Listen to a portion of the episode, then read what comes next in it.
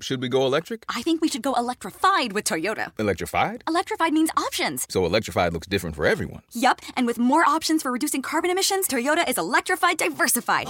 Learn more about our Beyond Zero vision for the future at toyota.com slash beyond zero.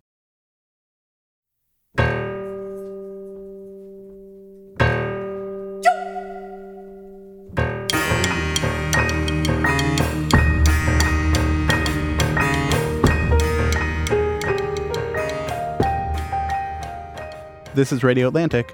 I'm Isaac Dovere. On this week's show, I sat down with Seth Moulton, a Democratic congressman from Massachusetts. Moulton is probably best known for his opposition to Nancy Pelosi. He's argued that the party has too much power at the top and worked to unseat her over the last few years, though it obviously didn't work.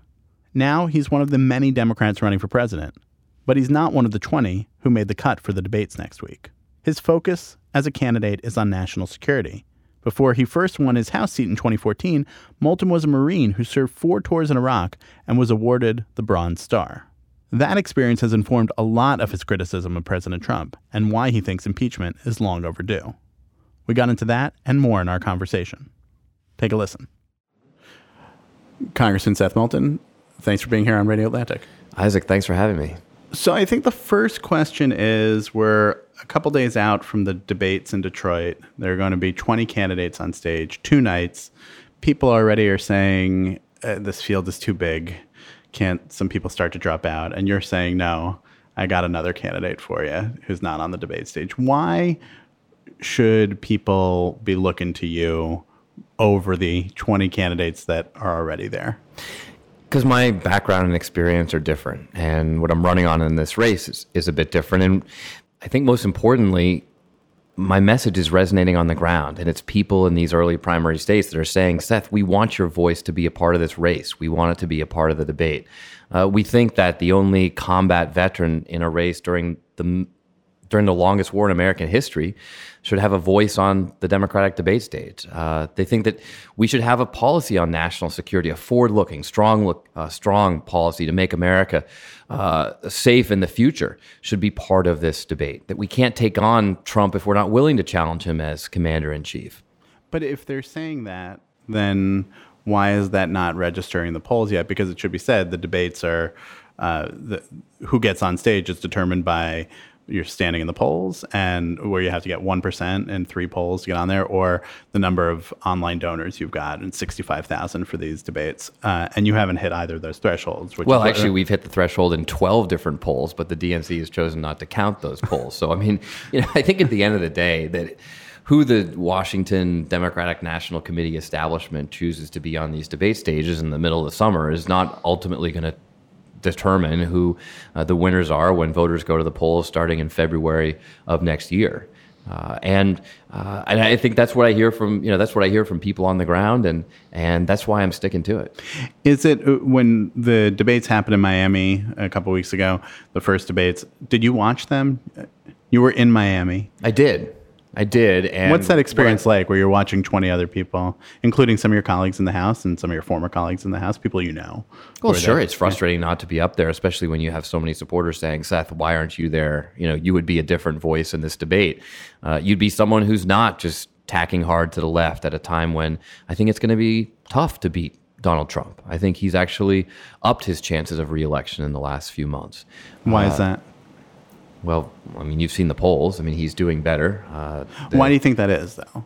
Why I think it is because the because the reaction among a lot of Democrats is like, oh, well, he says go home to right. the the four members of the squad, and that must work against him. And some of the polls show that, in fact, people disapprove of that. But yet, you're right, his approval rating uh, is in better shape now than it was a couple months ago. What's going on? You know what he did with uh, the the so-called squad is morally reprehensible, but in some ways politically brilliant.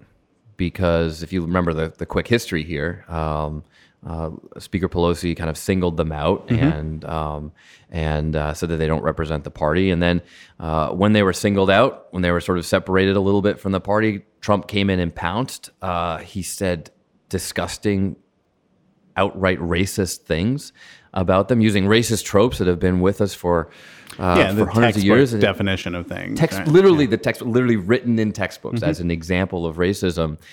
And what happened next is that Pelosi and in many ways the rest of the party uh, had to run to be with them, to side with them, and therefore get identified with their uh, their um, particular brand of politics that, that doesn't represent all. It's an important voice in the party, but doesn't represent the entire party, and that's exactly what Trump wants. He wants. Are you a subscriber to the theory that he did that on purpose to make the party hug those four uh, can- those four congresswomen? I am now. I don't know if Trump himself is that brilliant to come up with this strategy, but he obviously has people on his team who are pretty politically brilliant, and I think he did do that on purpose, and I think that's why he doubled down on it. So, so let me go back to the what it's like watching those debates. Are you like shouting at the TV? Is that how that goes? I'm, I'm not a shouter. I don't really shout. Are you in live taking notes period. like, oh, that's what I would have said, or Well, I mean, I, I talked about uh, what I would have said. Um, my, my team was actually, they took over my Twitter handle and Mm-hmm. were tweeting about uh, how my policies differ from what we were hearing on the debate stage. but that's different from you watching it yourself. Yeah, no, but I'm just saying that that's how that's how we handled it, right? Yeah. I mean, that's how we responded to it and and uh, and reacted and and responded to the different ways that people were um, answering questions. Uh, some of which are incredibly important. Of course, there are also a lot of important questions left out of that debate. I mean, we really didn't talk about barely at all about um, about uh, national security. A little bit about the war in Afghanistan. We didn't address uh, election security. We didn't talk at all about mental health, which has been a centerpiece of my campaign. I have the most ambitious mental health proposal I think of any presidential candidate in history, and I can't tell you how many Americans have come up to me on the campaign trail. Um, reaching out through the internet and, to, and said how important that message is and how much it's affected them and their lives. People who and you talking about your own right. So right. so my my decision to share uh, how i've dealt with post-traumatic stress coming back from four tours in iraq and and how i sought help and and really was able to surmount that challenge. And and and that example of someone you know in a in a position of leadership talking about dealing with mental health has actually inspired a lot of other people to share their stories. I mean, I, I didn't know that would happen, but it's been amazing You to must have had an idea that that would happen. You, I mean, you To be perfectly made the honest- disclosure and part of your campaign, right? to be perfectly honest, I thought it might sink my campaign, which is candidly why I never did it in politics before. Um, Mm-hmm. so what we've seen the prompted it, what prompted it at that moment, though? What prompted that you, moment because, because- you didn't talk about it when you were running for your House seat, but then you did talk about it as your presidential campaign was was coming off the ground. because I decided that if I'm running for the top leadership position in the country, I ought to lead by example on an issue I care a lot about. And I've been a consistent advocate for mental health in, in Congress, especially among veterans, but but I never told my story. And people told me, Seth, this is a huge political risk. I mean, there have been people, famously Eagleton in the early 70s, whose campaigns, whose um, he was, I guess, running for vice president at the time or the vice presidential nominee, uh, was totally sunk um, by the disclosure of, of mental health issues. Of course, we also know that some of our greatest presidents, like Abraham Lincoln, you know, Ulysses Grant, I mean, have had, I mean, they were seriously depressed, but Although we But- know that after the fact. but we knew that after the fact, right? Well, people knew it at the time, but it certainly wasn't a public issue in the yeah, campaign. and uh, right. I mean, no, you're what- right. whatever. There was no diagnosis for depression when Abraham Right. Lincoln was uh, sitting in the White House. Right. But I think that that, um, I, so the bottom line is I thought it was the right thing to do. And there are a lot of things I do in politics because maybe they're not politically opportune or I don't know how they're going to turn out politically, but I just think it's the right thing to do. And, and sometimes that, that wins out. And when I've heard Vietnam veterans come up to me and, and share stories that they've never shared since coming back from the war 50 years ago, um, but they're sharing because I shared mine, or or when uh, um, or someone comes up and says, "I've been depressed for the last three years, but because of what I heard you say, I finally decided to go see a therapist." I mean, that happened to me just last week. That particular story. Um, you know, I know I'm making a difference, and I know that these people want these issues raised in this in this campaign, in this debate. They want to be want them to be a part of the agenda for I mean, we have a bunch of the candidates talk about the endless wars, and the right uh, th- that uh, what's the stat is that this fall uh, someone will be eligible to enlist in the military who was not yet born when we invaded Afghanistan. I think is the way that it goes. Or I mean, technically, that's right? already happened because you can get away right a couple of 17 year olds in my platoon. So, um, which, which is amazing. I mean, it's just um, unbelievable what these, what these right. So you you will have people serving in Afghanistan who were not alive. on September 11th. Yeah. I mean, what does that say about our, the leadership in our country? Um, what does it say about uh, the people in elected office who refuse to even have a debate in Congress about about this war? Uh, that's wrong. I mean, that's why I ran in the first place back in 2014. I, I didn't. I didn't wasn't even interested in politics growing up. I didn't come back from the war expecting to run for office. But after I was home for a little while and and realized that you know these bad decisions, the same sort of bad decision making that got us into Iraq, it's just going to keep happening if more people don't stand up who have the perspective of being on the ground in combat. Well, let's talk about uh, a bad decision you think is being made right now by someone that you have battled with in the past. This is Nancy Pelosi speaking after Bob Mueller uh, testified in those two hearings. She said, What we saw today was a very strong manifestation. In fact, some would say even an indictment of this administration's cone of silence and their cover up. This is about the oath we take to protect and defend the Constitution. But some of the actions that the administration may have taken may have jeopardized our national security by strengthening Russia's hand and interfering in our elections, undermining democracy, not only in our country, but in other countries as well, upsetting our preeminence as a democracy in the world. This is very serious. Today was very important. That was a comment made as she was in a fight with Jerry Nadler, the chairman of the Judiciary Committee, who was pushing for impeachment to move forward, and she was saying no. So, how do you square that? Well, I'm not sure because that seems like a pretty good case for having impeachment proceedings, what she just said. Although I would say that it's not may have impacted our national security, did impact our national security. There's no question that uh, what the president has done and failed to do as commander in chief, uh, not only agreeing to accept Russia's help, but saying that he'll accept it in the future, uh, not only allowing these things to happen on his campaign, but doing nothing to prevent them from happening to our elections uh, in the in the years ahead. That's dereliction of duty by the commander of chief. And, and we're just talking about the national security issues. We haven't even gotten to obstruction of justice. I think it's very clear from Robert Mueller, from his report, from his testimony, from his press conference, that he's teeing it up on a platter for Congress to deal with. He's said very clearly here's all the evidence that the president committed obstruction of justice, but I can't charge him. Therefore, Congress, your constitutional duty, as is written clearly in the Constitution, is to hold impeachment proceedings. That's how we deal with a president who broke the law. Is Nancy Pelosi uh, committing a dereliction of duty herself then? Well, I think in the light of history, uh, the Democratic Party's failure to take action on this will be viewed very poorly. I mean, when, when my nine month old daughter is reading about this in her college history books 20 years from now, I, I don't think we'll look strong or right in the light of history that we just failed to uphold our constitutional duty to enforce the law. I mean, laws are meaningless unless they're enforced. And the ball is in our court. The ball's in our court because we took it into our court when we won the midterm, specifically on the agenda of holding this administration accountable. Didn't you win it on healthcare? Look, healthcare is important. Of course, that's I mean, that's part of the story. But, but th- no, that- I think more, that's more what fundamentally, that's what candidates were running on in a lot of places, right? people, ra- people of course, ran on uh, on healthcare and a variety of other issues, on a lot of different issues. But most fundamentally, we took back the House of Representatives into Democratic control because we said this is the best way that we can hold this administration accountable. And, and I was a huge part of that, campaigning for veterans running across the country in some of the key swing districts that we needed to win. I heard this argument on the ground. I made this argument on the ground. It resonated with voters. They wanted some balance restored to our government. We got it, and now we're doing nothing with it. But so, if you think that in 20 years, uh, the history books are not going to treat the Democrats well for not impeaching Donald Trump, then won't they, to just carry out the thought here, not treat Nancy Pelosi well and say that she didn't do what the the Democrats and what the Democratic leadership should have done? Well, I mean, I, I I'm not sure. She's sure. the Speaker I of the House.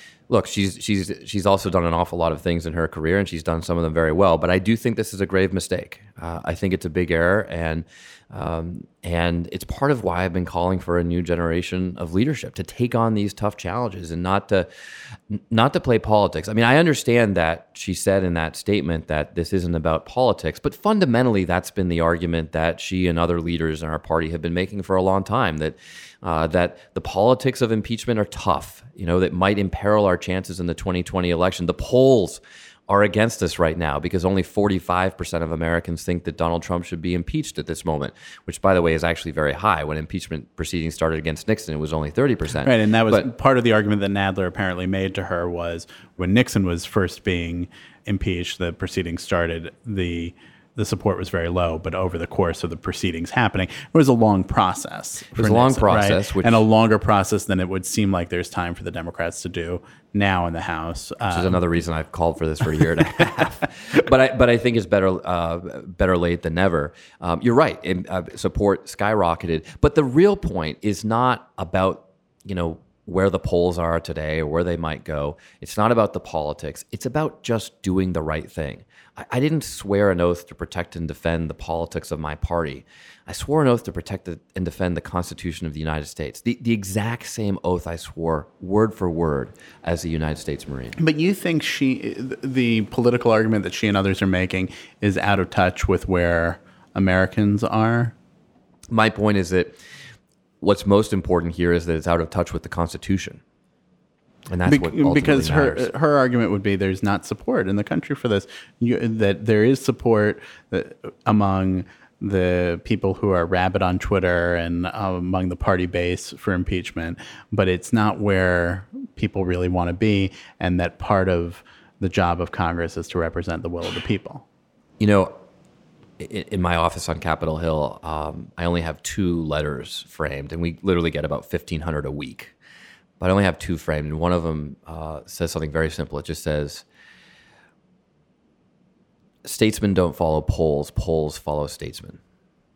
And, and I believe that. I believe the point is not what do the polls say, but what is the right thing to do. And if you really show the leadership that Americans expect of members of Congress of of our party right now and holding this administration accountable, then the polls will come with us, which is, of course is exactly what happened when Democrats began impeachment proceedings against Nixon. Who sent that letter to you? An old friend from back home. A constituent? hometown. Yes, a constituent, uh, someone that I, uh, someone that I proudly represent.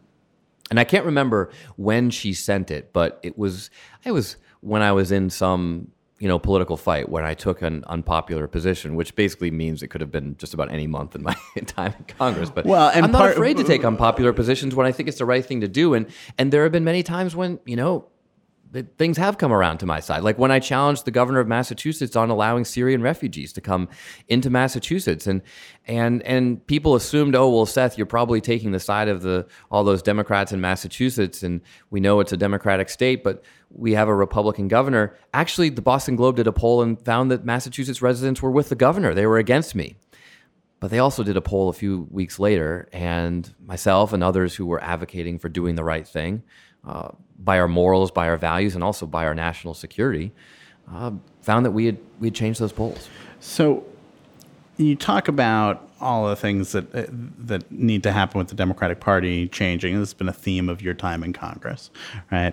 Uh, you pushed for Nancy Pelosi to not be the minority leader after the 2016 elections. Well, to be fair, it wasn't just Just- it was, it was the, the, the Yes. leadership, the Yes, it triumvirate. the- it's yes. been there for a combined total of about hundred years. Yes, uh, and their combined ages are 240 something years, uh, right? Uh, I didn't say that, but you did. It's true. It's just that's math. Uh, you were not the only person who were. Uh, who, who was pushing against uh, Pelosi being the minority leader in 2016? You were not the only person who was pushing against her being the speaker after the 20, 2018 elections. There is, though, this rise of the new generation of Democratic leaders in the House, uh, and it's not at the moment the Democratic leadership of the sort that you would want, right? When you see the preeminence of uh, the, the the squad and the the kind of fight for what the party would be, you're saying we need leadership that's different from Pelosi, but also different from uh, Alexandria Ocasio Cortez and uh, Ilhan Omar and Rashida Tlaib and Ayanna Pressley, who's of course a colleague of yours Well, in the Massachusetts delegation, right? and a friend. And I, I mean, um, you know, I've, I've, I've really gotten to know her very well, and and actually, I think she has an incredibly important voice in our party, and I want her voice to be a part of leadership. My, my, my point is that we can have different, diverse voices, but that's what we need, and we've had the same voices for a long time, and when the country is calling for a new generation of leadership in a way that they literally send the most diverse young class to Congress that we've ever seen, I think that they should those voices should be heard. Right. When you in your early 40s and uh, not long into the house or an old man or I know, right? right. Everyone thought I was so young when I showed up, and then now there are people ten years what, younger. What's going wrong, you think, in the Democratic Party in that the tilt is in the direction that you don't want it to be, and the further to the left that you think is dangerous politically uh, in a fight against Trump, but also not where your own politics are as this new generation does step up? Well, here's the thing. I mean, first of all, all the people who actually won the seats we needed to flip to take back the House, 100% of them um, were not on the, the far left. 100% of them were um, more independent voices in the middle, people who appealed to independent voters, even disaffected Republicans in these tough districts that we needed to win. So when you go through that uh, group of next generation leaders, people like Mikey Sherrill uh, from New Jersey, Elissa Slotkin uh, from Michigan, um, you know, down the list, Jason Crow, Jared Golden. I mean, these are all people, um, all the folks I just mentioned are veterans who won these really tough seats we needed to take back. They actually gave us the majority. Uh, they they represent a different part of the party. But more importantly, if we're going to be the majority party, we've got to have the majority of viewpoints. So I don't want Ayanna Pressley's view to be squashed. Not at all. I want her to have a voice. I just want to make sure that. But you also don't want it to be the prime voice. I just want to make sure people realize that that's not the only voice that defines our party. And what Trump and the Republicans are doing right now is trying to make it clear to America that those are the voices that do identify our party. I mean, so many people just just Republicans in the House now. They'll always say, you know, the Democrats and the socialists. Like, I, mean, I didn't hear that four or five years ago. No one asked me when I first ran whether I was a Democrat or a socialist. And yet I get that question today because they've been effective at identifying us with that wing of the party. Do you get that question back in your district? No, I don't get it seriously. I get it from people in the press right? But they just want my reaction. I mean, that's why they're asking. Everyone knows I'm a Democrat. It's not like people ask that expecting a different answer. But but the point is that they're trying to highlight this um, this what's really become a divide in our party, um, and it shouldn't be a divide. I mean, it should be a place where people realize, look, this is the majority party. They're going to have a lot of different views, and we just need to make sure all of those views are are heard. But we also need to make sure that when we select a nominee to take on Donald Trump, it's a nominee who can build the diverse coalition that we need to win.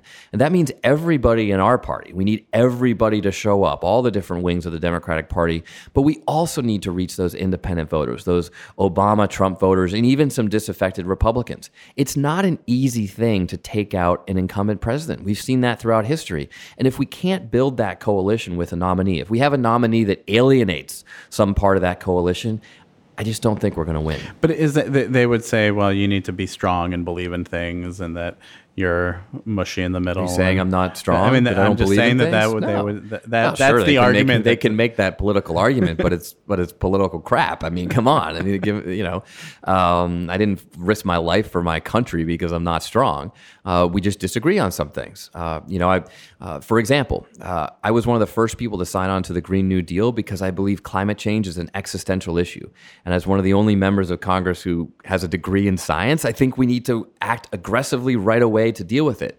But then when uh, when people added these things like a jobs guarantee and Medicare for all to the Green New Deal, I said, "Whoa! I, I, don't think those things should be a part of it. In fact, I think they detract from it because they give other people reason to vote against it. When the issue of the day, the issue we should be focused on, is climate change itself. So that's a great example of a place where you know we disagree on some of the execution here. I agree with with Alexandria Ocasio Cortez that climate change is an existential issue.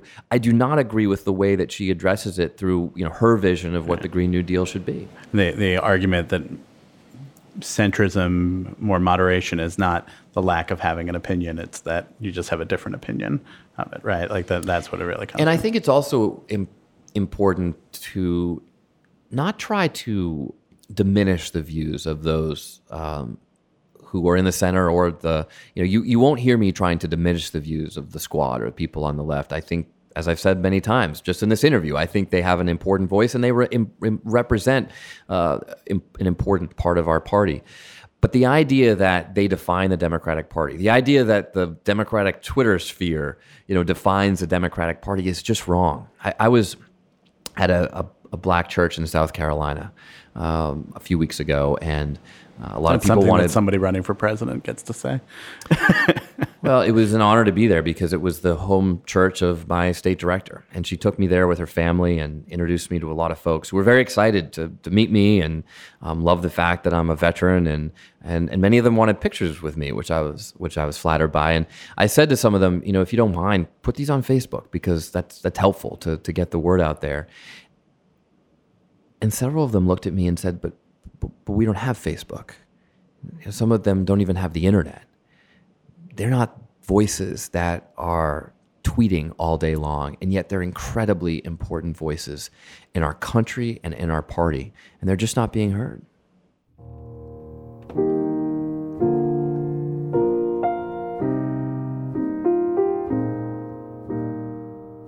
Let's take a short break and we'll be back with more with Congressman Seth Moulton.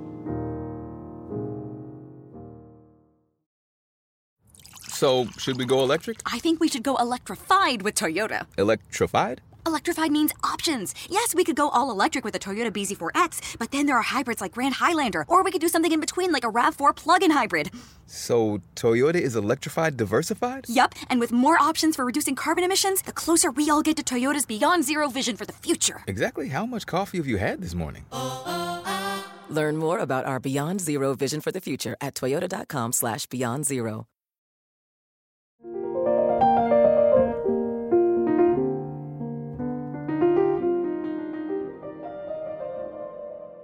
So the through line of a lot of what you do is bashing the Democratic establishment, saying that it is out of touch with where things are. You pushed against Nancy Pelosi. You started out your career in Congress running against an incumbent in a primary.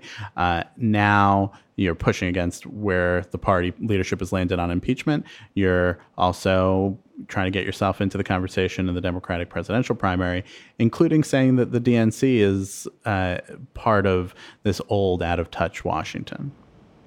Well, I don't think bashing is the right verb. I've always challenged, and I challenge based on principle, where I disagree, and where, frankly, a lot of Democrats and Americans across the country disagree, but they don't feel like they have voices who will speak up for that view in Congress, you know, or in their elected officials. And I can't tell you how many times when I've when I've challenged the establishment, the people across the country have said, "Thank you, thank you for for being willing to go up the, against the Washington establishment." You know, it's amazing. I've, I guess I've only been doing this for about five years, but I still have yet to meet a voter who said, Seth, I just wish you'd be a little bit more establishment. You know, I wish you would just do what all those people in Washington tell you to do. That's not what Americans want. And my job is to represent the American people. Does Tom Perez not get it also? Do the, is it just that there's thinking that is calcified in DC? Look, I don't know what's going on with the DNC, but I think that when you have a process that's excluded uh, the only combat veteran from the longest war in American history uh, on the debate stage, that, that in the first debate excluded the only governor from a state that Trump won, I don't know that that's the best process to pick the best nominee to take on Donald Trump. And that's ultimately what the DNC should be doing is finding the best person to represent our party and to make sure we actually beat Donald Trump. And so that's how you position yourself now, talking about things going forward as like really playing up the anti-establishment. Uh, Look. I wouldn't be in this race if I didn't believe I was the best nominee because I don't think that's my patriotic duty. Uh, I think we have to beat Donald Trump, and and I'm a patriot. I'm someone who kept going back to the Iraq War, even though I was an outspoken critic of that war, because I didn't want anyone to go in my place. And if I thought there was a better person in this race to take on Trump to make sure that we won, then I would just get out and support that person. But I think actually the best foil for Donald Trump is a young combat veteran, someone who can go up on that debate stage and ask him about his bone spurs and, and appeal to the Americans who are disturbed by the fact that this this totally unpatriotic draft dodger is the person who uh, is hugging the American flag and and trying to represent the troops and in at the same time as he's failing in his basic duty as commander in chief to keep our country safe. Well, let's talk about that for a second. National security is not something that I hear uh, often on the campaign trail, and I'm out quite a bit talking with other Democratic candidates. It's something that you've been talking about from the outset of getting into this race. When we look at what's going on in the world, though, it seems like there are a bunch of big issues. This is the Russian attack on the elections, and Mueller telling us that other attacks are underway. There's what's going on with Iran, North Korea, just to name a few easy situations. How concerned are you that Donald Trump is the commander in chief through this? Extremely. There's there's nothing that fundamentally concerns me more. The most frightening day I have had as a member of Congress was the afternoon that small group of us from the Armed Services Committee went up in the Doomsday plane Yeah. to fall around, fly around Washington and understand how decisions are made to launch nuclear weapons. And the Air Force is very proud of the fact that the system can't be hacked. So at one point, after running through an exercise that, that I thought would be about like the Soviet Union, you know, set, shooting 100 missiles our way as if it was still 1955, instead it was an exercise that was so frighteningly realistic, I thought this could happen tomorrow. And an Air Force colonel said to me, you know, the thing is, sir, that you can't hack this system. The system is basically foolproof. And I thought to myself, yeah, unless the guy at the top is a fool. I mean, that's literally how high the stakes are in this election. And the stakes are also high because we could be sending young Americans into battle in Iran, a, a war that would be far more disastrous than the war with Iraq. Yeah, so so the night that uh, the president apparently ordered a strike on Iran and then pulled it back 10 minutes later, given the experiences that you've had not only in Iraq yourself but in the Doomsday plane, what what goes through your head when you find out that that happened? This guy has no idea what he's doing. He has no sense of the responsibility that he holds as commander in chief. And he is putting lives, American lives, at risk by being so erratic, by, by having an administration that can't even agree on what our Iran strategy is. And even when they do, it's a, a strategy that's, that's more interested in getting us into war than finding peace. Do you think he's going to get people killed? Has he already Yes. gotten people killed? Uh, I think uh, his erratic strategy in Syria, um, his uh, lack of control over what's going on with our troops in Africa, um, his uh, his reckless threats to North Korea. I mean, these are all things that, if they haven't gotten Americans killed yet, they they will. And in some cases, um, like in Syria, I think they have. you could be talking about these issues without running for president, without getting uh, going through all the things that are involved with running for president, not seeing your family, uh, not spending as much time fundraising. Do you? Is it necessary to run for president and get the attention to these issues that you feel like they need? I don't think it's necessary, but it helps. But again, I'm running for president because I think I'm the best person to take on Donald Trump because I'm the only person in this race who has built that coalition I talk about building that we need to win this race in some of the most difficult environments on earth. Like literally, you know, as a platoon commander in the infantry, leading troops on the ground in combat, I had to bring together Americans from all over this country with different backgrounds, different religious beliefs, different political beliefs, and get them united behind a common mission to serve America. I think that's the leadership that we need to win. And I think it's the kind of leadership that we need for the next president to accomplish all the great things that Democrats want to do for this country. Because we're not going to get healthcare reform if we can't find more unity in this country. We're not going to tackle climate change if we can't get more Americans united behind that mission. When you were about to get into the race, I asked you, "Are you really not going to run for reelection to your House seat?" You sort of left that open. Then, where? Let's end with this. How committed are you to this presidential campaign? Are you Are you not running for your House seat? Are, are you in it? I'm 100% committed to this house uh, the, to this uh, presidential campaign, but that doesn't take away the fact that um, I'm so proud to serve the people of Massachusetts that if this presidential race doesn't work out, I will proudly run for reelection. The primary is not until next September, and and uh, I think that my my whole goal here is always to just do whatever I can to serve this country best. I think right now it's running for president, but if I'm not selected as a nominee, I think the best way I can serve is by representing, by continuing to represent the people of Massachusetts. So that's what I'll do. All right, Congressman Seth Moulton, we know you to get to votes in the House, so we'll let you. Sorry, I've got to that run. part of the Duty job. calls. Thanks for being here on Radio Atlantic. Thank you.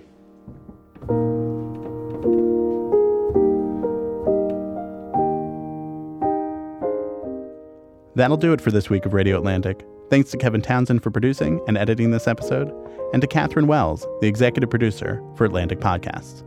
Our theme music is the Battle Hymn of the Republic, as interpreted by Jon Batiste. You can find show notes and past episodes at theatlantic.com slash radio.